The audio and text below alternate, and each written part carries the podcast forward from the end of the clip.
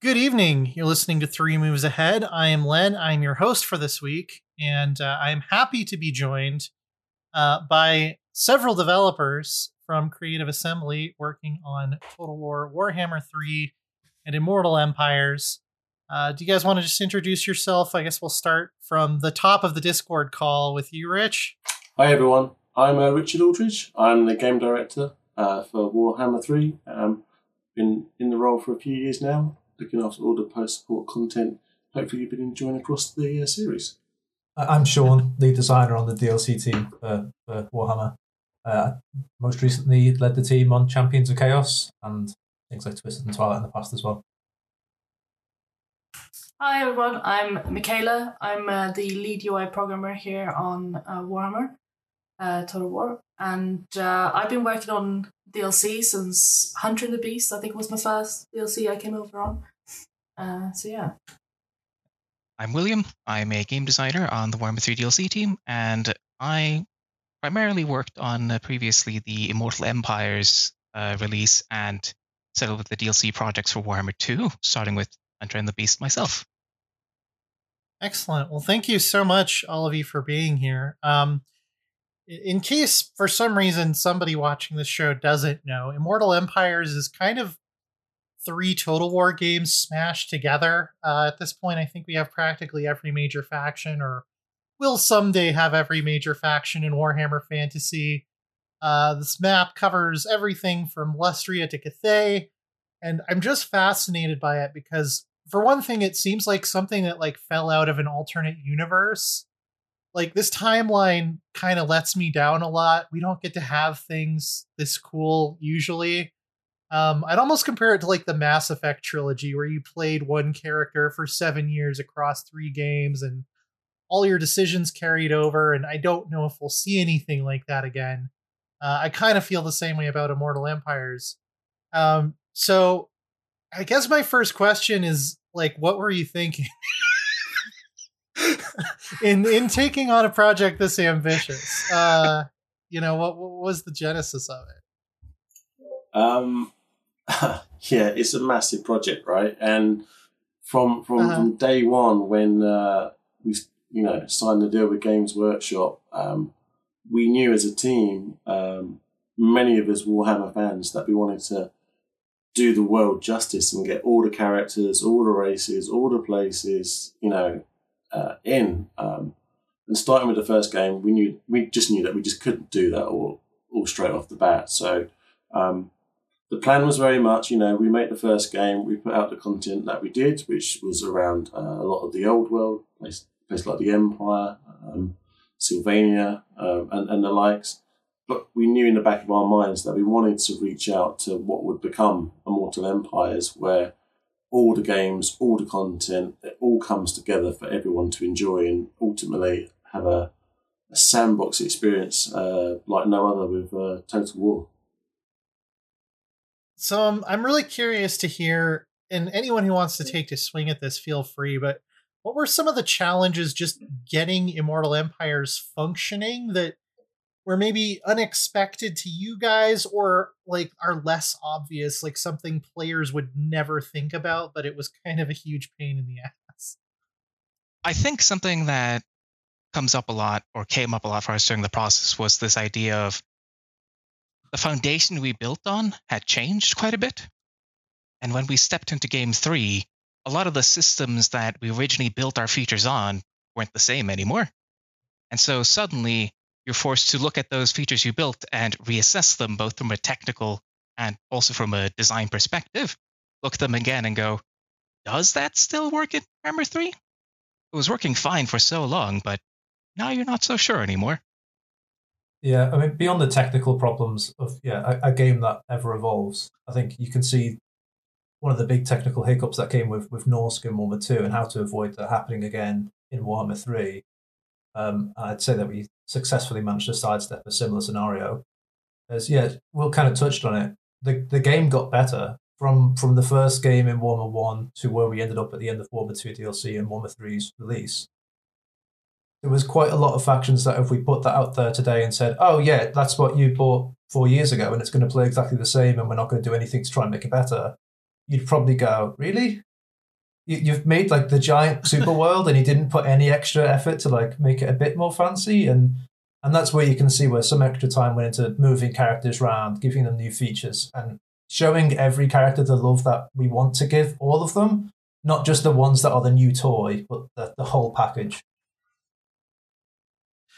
Yeah uh, i guess for anybody who who might maybe have came along later it my understanding, and correct me if I'm wrong, is that for Warhammer 2, you basically had to remake Norsca because they just didn't work porting the code over. Is that more or less what happened? Uh, there was quite a lot of rolling up of sleeves and uh, and uh, re- redoing that, my, myself included. Uh, I couldn't let the team do that on on their own. Um, yeah, as as both Sean and uh, William have sort of alluded to, things moved on, right? Um, we made improvements in the in the newer games, but that meant that some of the data was, was, was having a mismatch, so it wasn't an easy job of just simply bringing it across. Um, and as Sean also said, you know, we want to we want to improve. We've learned a lot thanks to our community over the years, and that's why we've gone back and done our old world updates and uh, various in, improvements. So um, each time, you know, one of the major games has come out, that's that's you know, made us look back at, at what we've done in the past, how we can improve it. And if you take Warhammer 3 for um, and Immortal Empires as an example of that, when when the team was working on some of the DLCs with me on, on Warhammer 1, we weren't thinking so much about a, a, multiplayer experience. Yes, it existed, but not to the extent that it exists now. So, you know, some of the some of the features, some of the races were built much more with a a single player focus. But we we knew that when we were undertaking Immortal Empires that we wanted to, you know, change that. We wanted to improve that and uh, and and use what Warhammer Three had created. So as you can imagine, a lot of scripts got uh, ripped up, thrown out, changed around, code and data, you know, again uh, reintroduced, rewritten. So uh, now you get to enjoy um, in in all of its glory with the, the suite of features that Warhammer Three offers. So now that Immortal Empires is up and, and running and it's you know it's working, I would say it's working surprisingly well for a beta, uh, and, and, people are playing it every day. Um, I was looking at the Steam charts numbers just yesterday, and it seems to be going pretty strong. Um, how is the team feeling? Like, is it is it still? Oh, we're we're we really have to like, you know, nose to the grindstone to get it get it through to release, or did you guys? Kind of have a sigh of relief when it was well received. Michaela, do you want to? Is there anything? yeah, I'm happy to take it, but yeah, how how do you feel about it?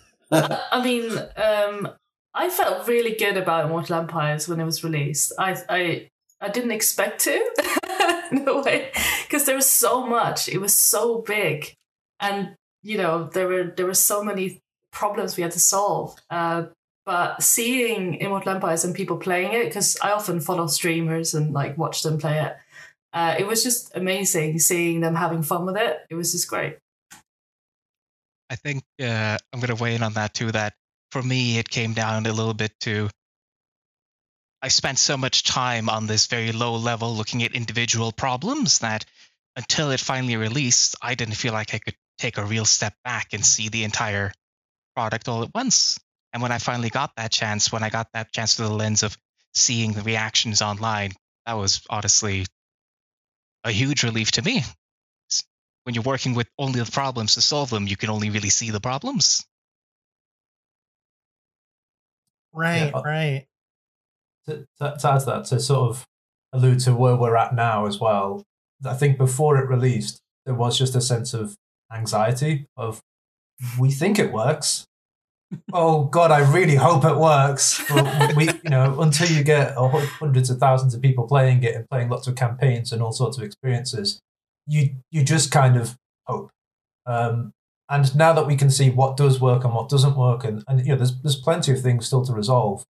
It's much easier and a lot more reassuring to say, okay, that's what doesn't work. We can tackle that in order, in priority, and we can create a better experience without that weight on our shoulders of it could be anything that's broken. It could be incredibly serious, and we just haven't seen it yet. So, much better place. Yeah, I mean, with it being so vast, um, we knew all along that we were going to need the players' helps, you know, with the feedback towards it.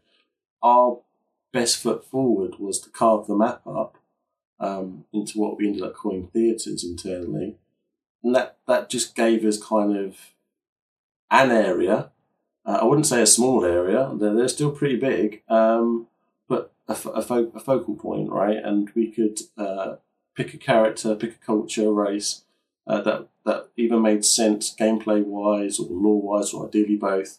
Um, to, to focus on and make sure that we've got a good experience for that for that legendary lord. Um, and then sort of build out from there. You know who they're going to be fighting against, what missions are they going to have, and so on, and systematically working our way around the map. But yeah, until it's in the player's hands, um, you you know you, you do what you can, and, uh, and and and and you wait you wait to hear back really. But uh, I think for me, the moment when we launched the trailer, which sort of panned around all of the Mortal Empires, was uh, yeah quite a a humbling moment. It, it, so big, so vast, so many years and you know hours of blood, sweat, and tears pumped in by the team, uh, all the different disciplines. So it's wonderful to see that come come to life. And myself, as uh, an avid Warhammer player uh, and, and particularly painter, to, to to have a world now where you've imagined it growing up, but in front of you, and you can dip in and choose places that maybe you never thought you'd ever get to go to is uh, yeah a really special one. Yeah, I know. Um, we we there is like a big patch. Is that still scheduled before the end of the year? Is that still the timeline for that um that next point point one patch or? Uh... Yeah, we, we're still going to be updating the game. Um, hopefully before the, the year's end. That's our intention. So yeah, more fixes along the way. Right. So, what is like? What are the bullet points of uh, if someone's playing Immortal Empires right now? Like, what are the things that still need to happen before you guys are going to be um, comfortable just like ripping that beta sticker off of it? That's a great question, and it's one that I constantly ask myself. Um, when is the right time to remove that? And I think for me, it's it's it's when our players tell it's the right time that we've done enough. I mean, don't get me wrong, it's an evolving game just like Mortal Empires was. So, in a way, the job is never done. But um, I think uh, we've put it out in a, in, in, a good good manner. We knew that there were some um, problems, which thank you know the, our, players have brought to us.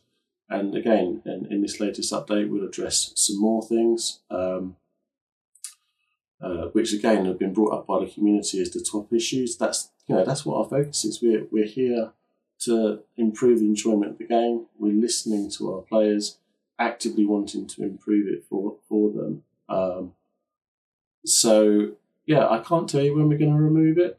All all I, all I know is that we've got plenty more that we want to do, that we know that we've got to do, that our players are asking us to do.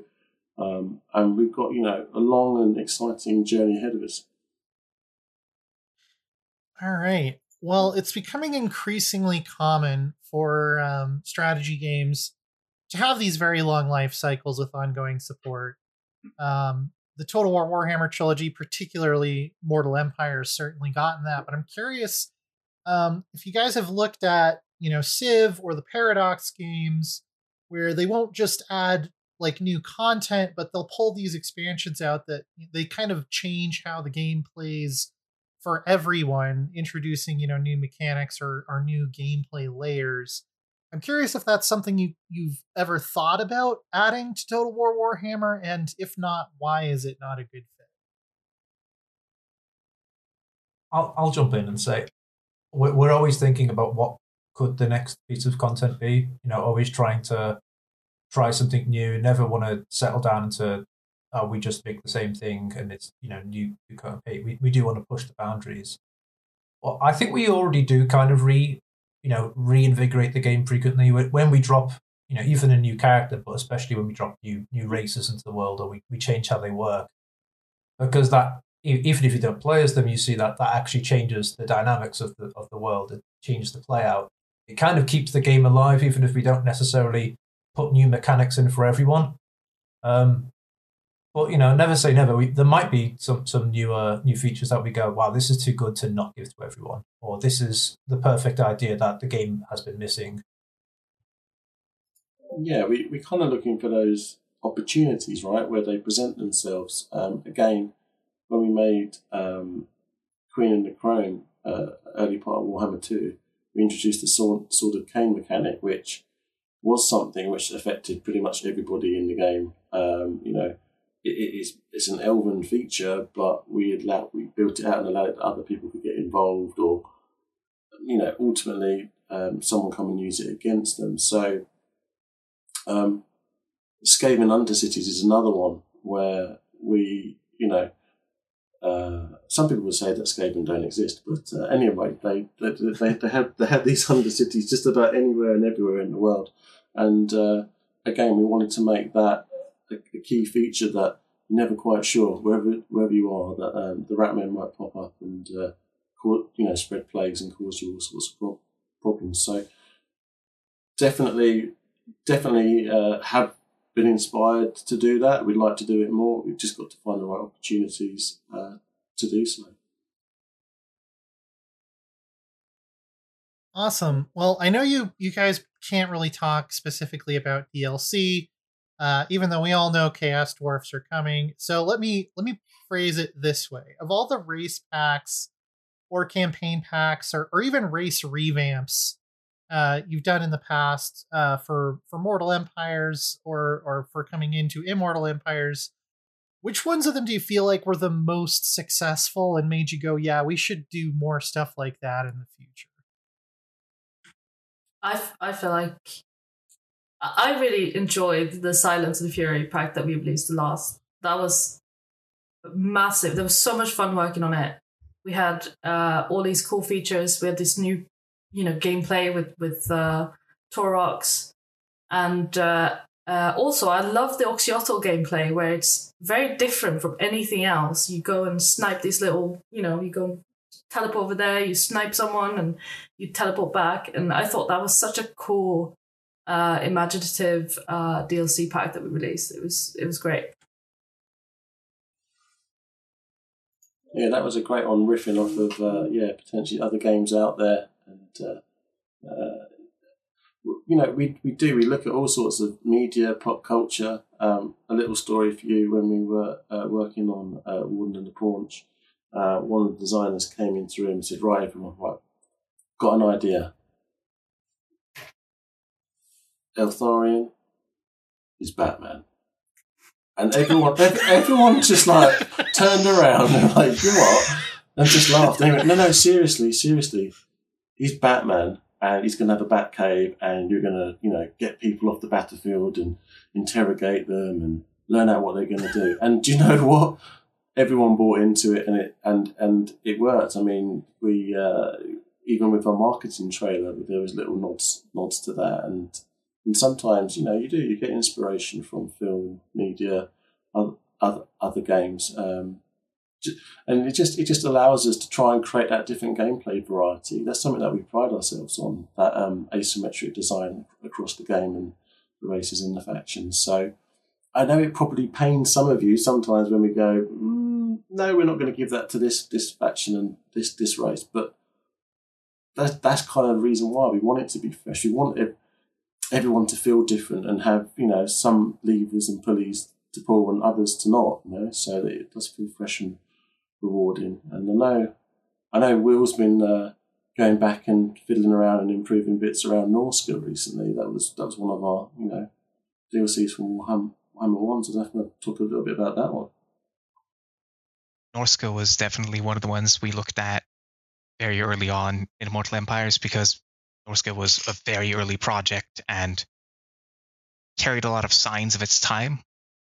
And when it came to placing it in this new game, Warhammer 3, the Chaos game, as we sometimes called it, the game where Chaos gets its due. And Norsca is tangentially quite close to, of course, the other Chaos factions. And it felt like we couldn't just do nothing for Norsca in the same space as we put it in all these demons. And uh, of course, we were also doing work on the Warriors of Chaos. And that's kind of where all that stemmed from. Of course, that was something that we did very much as a. This may not be the Norsca rework, not yet. We'll see.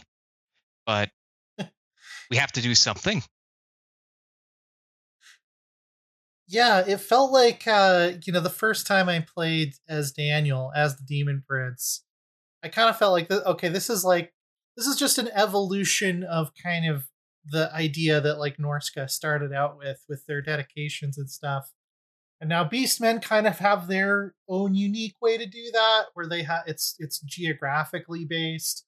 Um so now that you know there is another faction that is basically doing these you know okay dedicating to the chaos gods to unlock extra rewards do you feel like Norsca needs a new like thing that's like their thing or are you still thinking that it's going to be fairly similar to how it works now? I think it's too early to say for that one. Okay fair enough. Um other than Norsca, are there any other existing um, factions coming over from game one or game two that you still feel like need some more love in the near to medium term future? You're hoping we're going to say vamp- vampire counts, aren't you? I know there are people who in the audience who are, yeah. I can give uh, the boring answer of say all of them because you know, like like like we said earlier, as soon as we, we push the bar forwards for, for one race, we then go, now the gap's even bigger. We have to go back and look at this guy, and then we, but now this guy looks worse. So you know, there's, I think you know the Warriors of Chaos are a good example, right? Like for a long time, they were the one we go, man, we got to fix them. They they they need some love, and then I'd like to say we have, and and now that we've done that, we have to go. Well, who's next on the list? But but it is a cycle. The list goes on forever because eventually, you know, four or five years time ago, damn, Warriors of Chaos need a rework. Everyone else has gone so much further ahead now. So, uh, you know, there's no end. There's only forever upgrading everyone. And that's what's quite exciting for us, I think, um, because we've got so much content. Time passes, and uh, I know for, for the team it was a it was a an interesting experience, like going on uh, Twisted Twilight back to fix Wood Elves, and then as Michaela said, Silence and Fury fixing Beastmen. Beastmen was like our first product, our first DLC. So opportunity to go back and rectify and you know, we've all skilled up, tooled up, teched and the like, learned so much and um, you know, been encouraged by our community to, you know, push in certain directions and, and bring more out of the game. So quite a quite a a nice experience, really, to right the wrongs. Well, they weren't even wrongs, but do you know what I mean? Improve the things that you tried to do first time, and now you've got opportunity to go bigger and better again. Yeah. So I guess how about like the flip side of that would be who is like a game one or a game two faction?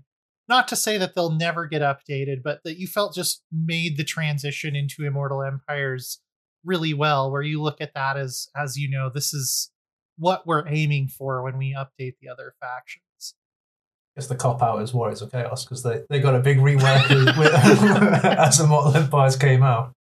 Um, i think other factions though you know you look at the empire they, they're drastically different from what they were in Warhammer 1 and then they now even feel quite different to what they were in Warhammer 2 when we touched them up again because we've now moved Volkmar around the world and we've tried to give him his own identity and I, and I think that's in, in some ways kind of where we're going as well. You know, it's not just about the whole culture feeling good. We want to make sure that each lord within the culture has their own identity and that shines through.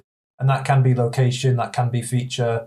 Sometimes it's just a theme, but we don't want, you know, two different characters within a race to feel the same. We don't want two races to feel the same, like Rich said. It's it's all about asymmetry. So, I, but I think Empire is, is a good example without a full rework that they they're in a good spot now in one to three.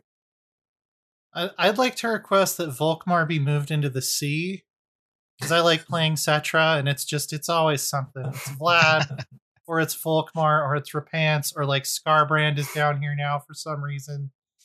Um, yeah, that's it's always like a it's it's it's like a tense start because like I don't know if I'm still going to be there on on turn fifty or not. But um, yeah, uh, yeah, who, who would have thought that the world isn't big enough? yeah, seriously. Um, so in terms of getting Immortal Empires from sort of like concept to implementation, were there any like um notable regrets like maybe a feature that had to be cut and you hope maybe someday we might have a chance to bring this back? I've got a papyrus scroll i could roll out of all the things that you know we've had to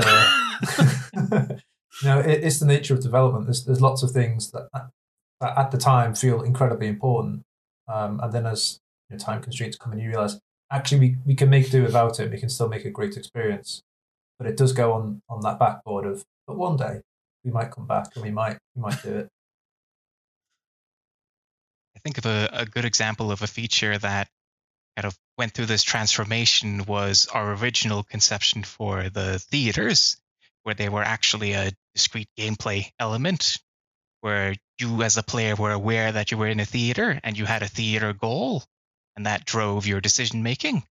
But over time, we eventually walked that back into theaters as more of a conceptual thing, something we use more as a, a bit of a pillar for how we design the area rather than a concrete gameplay feature.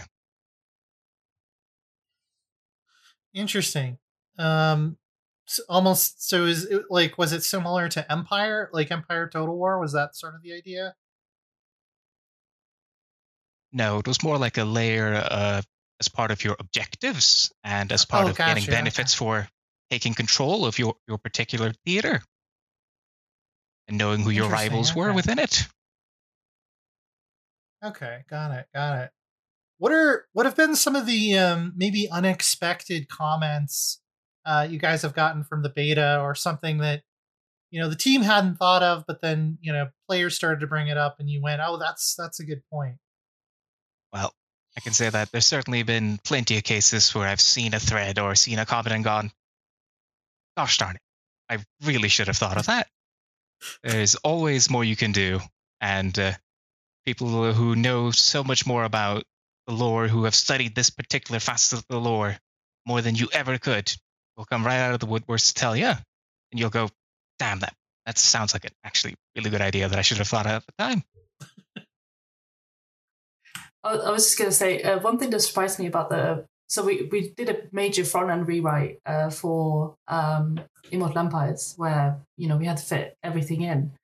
Uh, so one thing that surprised me, I guess, was that people were very uh, opinionated about it on Reddit, uh, and uh, they were. Uh, you know, they were they were um, mad about Karl Franz shouting in their face every time they shoot Immortal Empires. Uh, which is something he's always done in Warhammer 2 as well, but I guess uh, uh, it's more annoying now or something.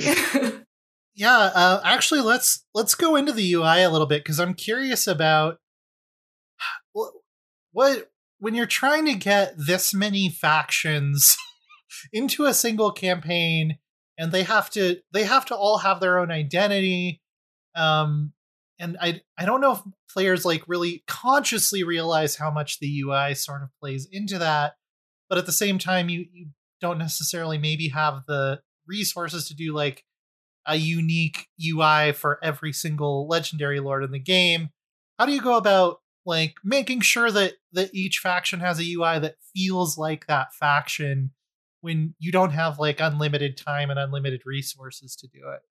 so I think um, with the um, main themes that we've been introducing uh, in Immortal Empires, uh, our UI artists have spent a lot of time actually ensuring that every theme has bits of that faction's element when you're playing them. So even if you're playing, let's say, a purple theme, you still have the elements of whatever faction uh, uh, you're playing. So let's say the Dark Elves, they have their own little unique UI elements. If you look into like the little borders or the you know top bar, there's always little bits that are u- unique for that faction.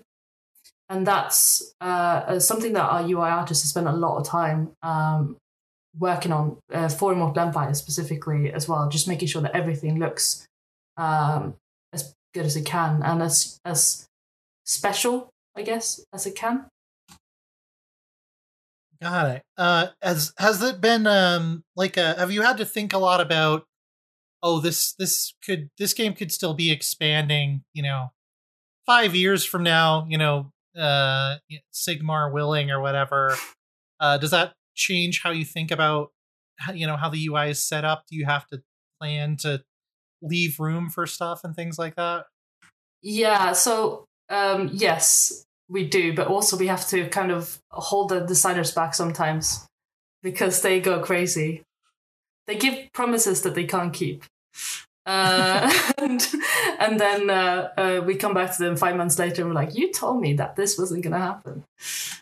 um, but I think with uh, um, one of the, you know, with the main themes, uh, one of the good things about it is that everything is now consistent for all the factions which makes it much easier for us to just um, ensure that all of the gameplay elements are uh, you know in the correct position for all of the different factions and um, so like when we add a new button it's going to be the same place for all the factions rather than having to micromanage all of the different buttons that we put so yeah that's uh, that's definitely something that we need to keep in mind for for the future and we're um, we're, we're, we're actively, and I guess, encouraging right modding within our community. You know, it's long-standing aspect of our game. So I know Michaela and the team uh, making allowances, shall we say, even in this area around accessibility in the, UI, so that you know we're going to put forward the options that we can do uh, in, in the time constraints that we have and that we feel um, you know, are good ones for the player to, to, to have at disposal. But we welcome modders to come in there and, and you know, show us what they can do. And uh, there's some really impressive bits and pieces out there. And, you know, we'll, we'll try and support them as best as, as best, as best as we can. Um, yeah. Well, oh, sorry, Graham. I was going to say, we've got quite a strong modding background within our own team. So, uh, yeah, no, we, we appreciate we appreciate the community there. Yeah, one thing when we made them the main themes, uh, one of the big important points that we, we tried to ensure was that uh, all of the modders that wanted to make their own themes were able to, and it's quite easy for them to add their own um, in in the database or like you know uh, just hook them up and they should just be visible and, and electable in the front end. So uh, that was something I was really keen for us to do because I do know that there's a lot of people that want to make their own assets for the, the UI, and uh, that's something I think we should support as well. Yeah. So, and I, I know Warhammer 3 uh, shipped with a considerable number of new accessibility features. Uh, which I think when a lot of people think about accessibility, they're thinking about stuff like you know colorblind modes and and and uh, customizing the UI, font size, Another one for Warhammer 3 specifically, or for more Mortal Empire specifically, that I think about a lot is if I'm giving this game to my friend who has never played Total War Warhammer and doesn't really know Warhammer, um, it's a lot of information to like just like choose a faction. People on Reddit will make like flow charts to help you choose a faction. I know currently there's those little recommended icons. Um, but have you guys thought at all about almost like um I don't know, maybe some sort of like a new player interface that can help you figure out what faction you want to play potentially 5 down years down the line when there's even more factions and there's, you know, 500 lords or whatever. Uh not to put any specific numbers on it. we are going to need a bigger map if you want 500. Uh, I think we're what about 80, 80, 90 at the moment. Yeah, there's yeah. plenty, but uh, yeah, loads more yeah. to go. Um, yeah, definitely. I mean, Warhammer Three introduction of the prologue. Our attempts again at allowing uh, new players and existing players to enjoy uh, changes that have been made. Um, obviously, more of a narrative feel there. We made even some changes there, but um, I guess fans of the series that purely want to see the narrative they're already experiencing the game that they can they can play through.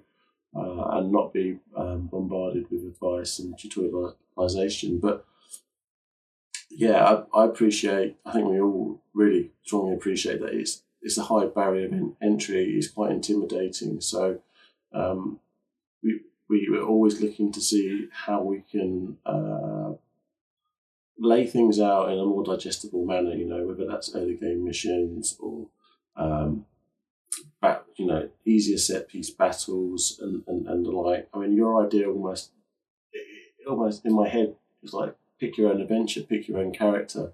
You know, uh, putting on some of your archetypes, who, who you are, what do you like? Because I appreciate not everybody knows um, all of the what is it, eighteen or so uh, Warhammer races, and we've got a couple of extra ones in there too. So yeah, yeah, definitely, definitely on our radar. Um, definitely room for for improvement, and um, yeah, again, we'd like to increase our accessibility options going forward in this game and uh, Total War's beyond it. Yeah, and gonna, almost. Uh, I'll go sorry, for it.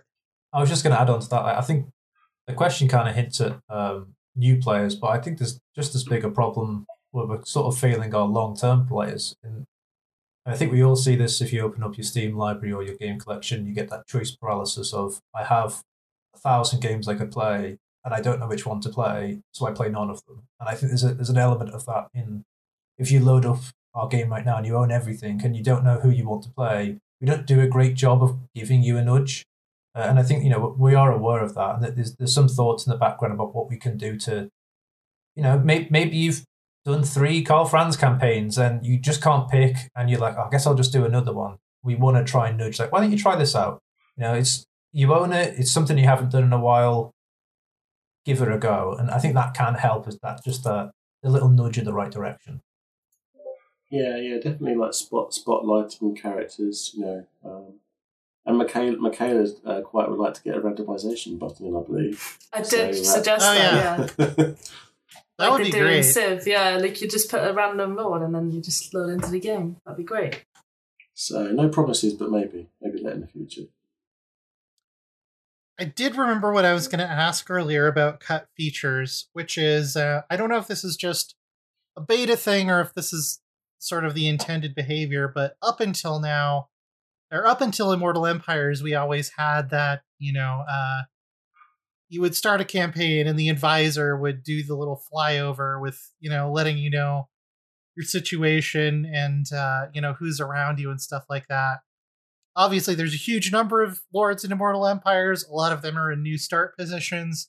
Some of them might move around, which would mean you'd have to re record the VO so I imagine it would be a huge amount of work, but is that something that you want to bring to Immortal Empires eventually? So I think I can talk about this one from the angle of why they're not there. And one of the primary reasons is we're kind of settling in for the long haul. We're building a found foundation for this game. And as part of that, we know we have a lot of characters coming and we know we're going to struggle to place them all on the map. And one of the things we experience over the time of making Warhammer 2 and Mortal Empires was once you put someone down, you recorded all that VO, you set up that flyby, that put an extra cost in us taking them and going, you know, we actually need this person to be somewhere else now. And so part of that was kind of streamlining the development process so that in the future we can look at a character and go, well, with the extra context of this upcoming update, we think he should move again.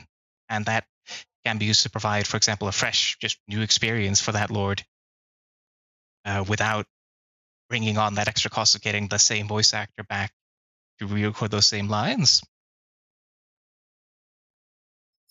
And we're already utilising that, right? Uh, Will, in that, you know, taking on board people's feedback and uh, actively changing people's uh, characters' starting locations. Uh, a good example of that, yes, was uh, Alith Anar, who was able to be moved exactly because of that after the feedback we got on Alith Anar's original uh, start position not feeling right for him. So, is there any any idea of um, maybe how you would, if not replicate, maybe replace that um, sort of feeling at the beginning of the campaign that you're being welcomed into the world, as opposed to just like whoosh down and all right, go for it, kid. Like, yeah, I mean that's I guess you know one of the reasons why we put a beta or a beta, as you might call it, a tag on on Immortal Empires at the moment. Um, we can definitely do more, but Immortal Empires obviously is that sandbox feel, but we shouldn't, you know, ignore the fact that the Warhammer world is a really rich one, um, you know, full of content, uh, full of history. Um, we quite wanted to actually get um, some of the points of interest of the world uh, in, in into the campaign. So I think that comes back to one of your earlier questions, actually, probably something that like to have done but, but didn't do. So, you know, call, call out and celebrate important landmarks or, or places of battle throughout throughout the Warhammer history. Maybe there's something you can go and even obtain from it. I don't know, but um, in terms of the uh, presentation, sure. I think what we want to do though is not handcuff ourselves in that if we did add um, maybe maybe a, a, short cinematic flyby around maybe one of the theatres that we touched upon or uh, you know a landmark or something that we couldn't then change it again in the future because it definitely limited us in the in the previous games. You know, the fans were calling out for the Volkmar to be moved, and I think who who else? Um, that some of the earlier characters. Yeah, I? I, called out for him to be moved into the sea earlier. so, yeah. but we we we developed those characters originally that they were all going to start from you know um, the original starting location. So Altdorf or uh, um, Black Crackle, uh, the, the like. So we hadn't actually recorded them as a faction leader. We didn't have diplomacy, some, some of these characters. And that obviously means um, seeing if the actor who's originally done it, because, you know, we don't, we want, we want to maintain our high standards, our audio is super important to us. Um, are they available? Can they come back in? Can they continue on that character uh, in, in in the series and you know give that performance um, that people already enjoy and uh, you know come to come to love. So yeah, there's a balance. There's definitely definitely room for improvement there. Um, but yeah, we don't want to limit uh, or you know reduce the amount of gameplay options that we can do in the future. So uh, yeah, let us see what we can do. So, for anybody who hasn't been following like all the dev blogs and stuff, uh, what are the major highlights of uh, what's coming in in this next major patch for Immortal Empires? Okay, so um, we are introducing uh, endgame scenarios in Immortal Empires, but for multiplayer campaigns. So um, many players have asked about that, so that's one of the big areas um, of improvement. Um, we're also uh, looking to improve our AI, uh, things around like missile dodging and the like in, in battles. There'll be a host of um, improvements to things like uh, victory conditions, you know, for the various characters, uh, missions, uh, and one of my personal favourites, uh, maybe not, not not one of the biggest ticket items, but an important one, is we've got the factional colours or mix of colours back, should I say, on all the Bretonnian cavalry. So you can now see them in all their splendour, riding into battle with their lances down and uh, looking glorious. Excellent. Uh, I do have a couple of pet questions that I was I was told to ask here from other people in 3MA who couldn't make it. Um, uh, first one is uh, Cathay monster units when? Is is a dragon not a monster? I mean, I guess they. I mean, they they have the with the Longma riders, so I guess they're they're kind of monstrous. Um, yeah, you might not be able to answer that one. Although I am, I that does kind of lead into another curiosity I had, which is uh, obviously we know that we haven't seen like the last of Cathay. There's going to be more Cathay content at some point in the future. Uh, it's it's hinted at in, in loading screen tips and all this stuff. When you're working with um, Games Workshop on that, uh, do do you guys actually get to write stuff that they then approve? Like, is there stuff that originates in the minds of CA that then Games Workshop is like, yeah, we like that idea, that's cool, or is it more that they're writing the lore and then you adapt it into the game? So in the case of Cathay, um, it's been one of you know uh, working together both both businesses. We've got a long-standing relationship. Um, we you know obviously both both love the, the Warhammer world, and uh, they've been brilliant in allowing us to do some of the things that you see in One and, and Two. You know, uh, bringing to life things like Norsca, Vamp- Vampire Coast. Um, you know, what what an honour to be able to do, to do that. And again, with with Cathay, um, definitely not a faction that we thought we'd be making when we set up on our journey in Warhammer One. Um, but yeah, as you can imagine, anything that goes into the game, whether it's writing, art, design, uh, uh, you know, it all goes back through Games Workshop for approval. It's their IP. Um, we respect that. We want it to be, uh, you know, as, as, good as it can be in, you know, to support the lore. So, you know, we have very um, collaborative conversations. We'll talk about the characters, the units, the places. I mean, when, when we are making Cathay, we would be asking them, you know, what, what do the environments look like? You know, what, what do the mountains of heaven, you know, uh, what should they look like? And how big should a sentinel be? And, you know, what, what inscriptions might might there be on, on the, the Great Bastion? So, um, yeah, there's, there's there's definitely back and forth, but you know, it's their it's their rich IP uh, that we're just you know, it's a pleasure for us to work on and, and bring to life. Um, in digital form. Was there a point in time, um, whether this was like a technical prototype or even just something on a whiteboard, when game three ended at the Mountains of Mourn, and like that was the plan for for where you were gonna where you were gonna stop? Um, it's the. It's the same in Warhammer Two, right? In in Mortal Empires, you know, there's uh, there's a start point. It's the start of a journey. Um, there's certainly plans for the future. There's certainly more things that we'd like to to see and do, given the opportunity.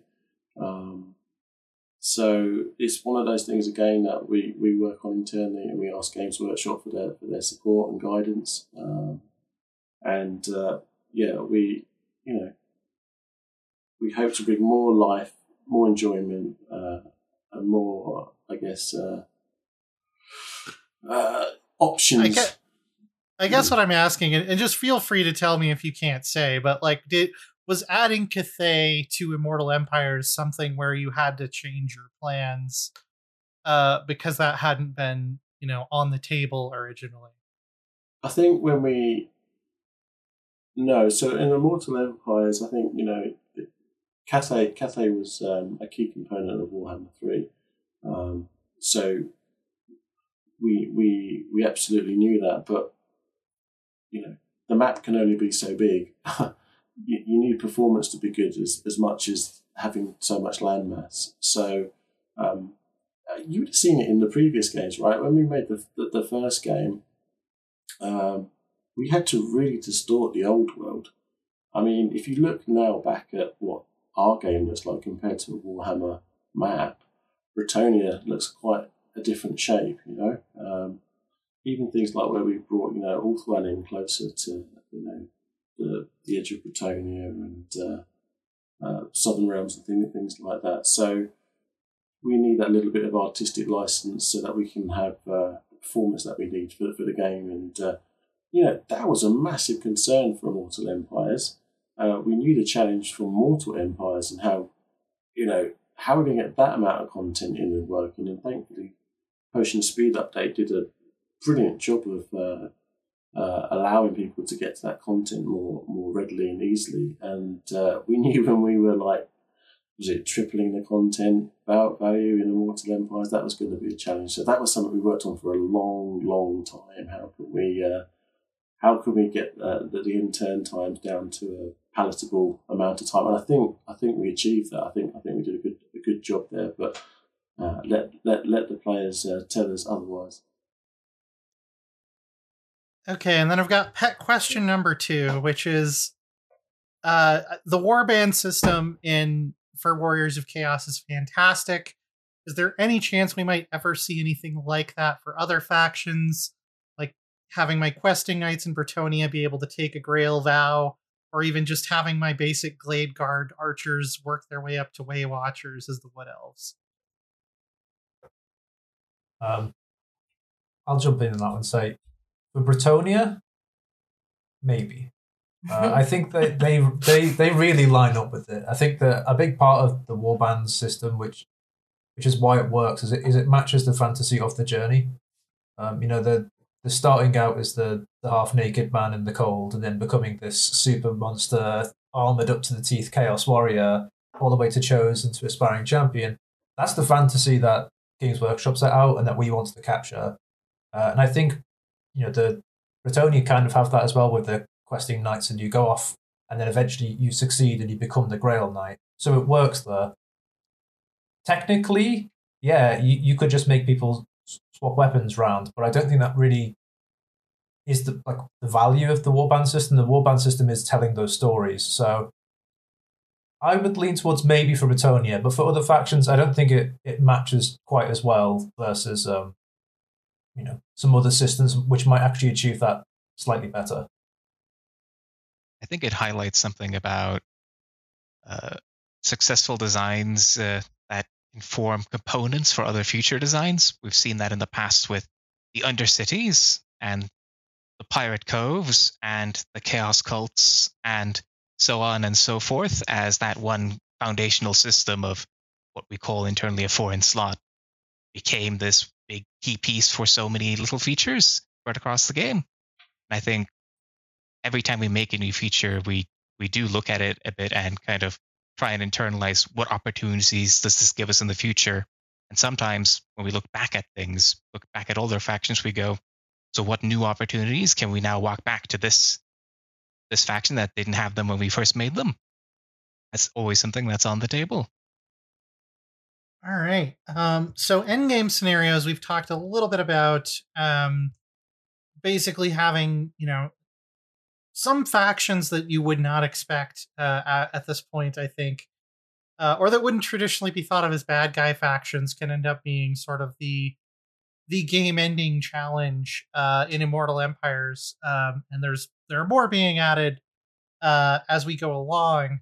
Um, I'm curious if if there are there, there's a desire to have them not just be okay what faction am i fighting against but maybe that the end game factions would have slightly different objectives or slightly different behavior as opposed to just okay well they're going to blob across the map but it's dwarfs this time or you know it's skaven this time and stuff like that. So to a certain extent that that's a goal that's being developed as we build these end games we've the system is built to provide the flexibility to provide extra little bits of gameplay to the individual end games. And an example of that is when the Skaven endgame pops. Not that there are Ratmen in this world, but if hypothetically there were, when that endgame pops, it populates the entire map with a vast amount of undercities who start priming up and preparing for these actions like spawning more armies from underneath unless you detect and remove them. And that's one of these little extra bits of gameplay that we're looking for and attaching to these end games to provide them a little, a little more flavor specific to this end game. Yeah, I think it's safe to say that um, when we embarked on end games, um, having armies was certainly not one of the options uh, that we could that we could do and we have done. But it's not the only thing that we're thinking about. Um, so, you know, uh, maybe in the future there'll be some other different challenges and scenarios for you to encounter um, as we, you know, uh, learn what, what, what again what the players like, what they find what they find challenging, what they, they aspire to having. Um, yeah, we, we want to make it as rich and varied as possible. And again, as you're hopefully seeing through the, the menus and the UI, giving the player the option to involve themselves in them or not. You know, um, this this is your game, this is your world, and uh, we want to put want you to want to play it the, the, the way you want. So. All right. Well, before we get out of here, and we could start from the top again, um, I'm curious just to hear who's everybody's like favorite lord to start as in Immortal Empires right now, and what is it that you like particularly about that start? Okay. Uh, super question. Um, I still really like Repanse. I, I, I just, I just, I like uh, the way the Bretonnian system works, but I like living out that kind of fantasy. Uh, you know, uh, galloping across the desert. Um, sorry, taking out Settra and uh, and co. But uh, yeah, yeah, no, she she's very heroic and noble. Um, yeah, I, I really enjoy that one. You gotta you gotta blast uh, "Precious Jerusalem" by Blind Guardian while you're doing that. It really enhances the experience. Uh, I guess for me, I'll cop out. Name two. Um, uh, I think for Archaon is definitely now what he was always supposed to be. So being able to experience that is is a big one for me. But I'm also secretly a Ratman myself, so uh, you know, Queek or Ikit is probably my my second options. So I think for me it's um Oxyotl. Uh, Oxyotl was really like just cool uh special gameplay for me. It's kind of like the way I like to play. I want to be sneaky and like teleport in and out like a you know like a one man A team, um, and and being able to just um, save myself and then just go and live on my little island somewhere. Uh, so yeah, definitely Oxyotl. For me, I could wax about oh which one I think is the best designed and that I love the most from that angle, but in truth, there's only one choice when it comes to my comfort campaign, and that's Grombrindal, because he starts with a unit of flamethrower Iron Drakes, and he goes up against lots and lots of rats to burn innate. And quite simply, it is the best. Fantastic. Well, I feel like I, have actually never played Imrik, but now that you've pitched to me that Imrik is Batman, I definitely have to go try an Imrik campaign now. Uh, Eltharion, Eltharion is Batman.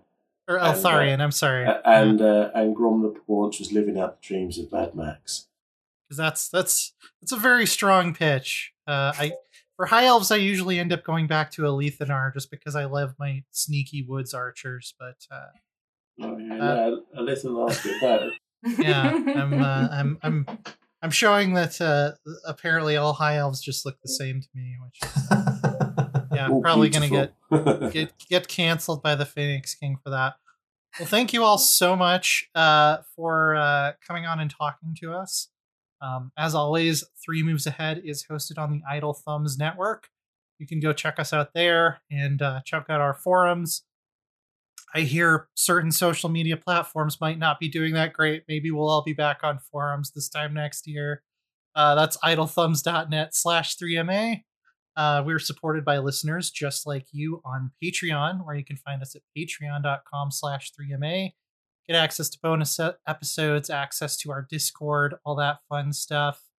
Um, and uh, at least for now, we are on Twitter where we are at 3MA. Uh, we'll see. We'll see what happens there.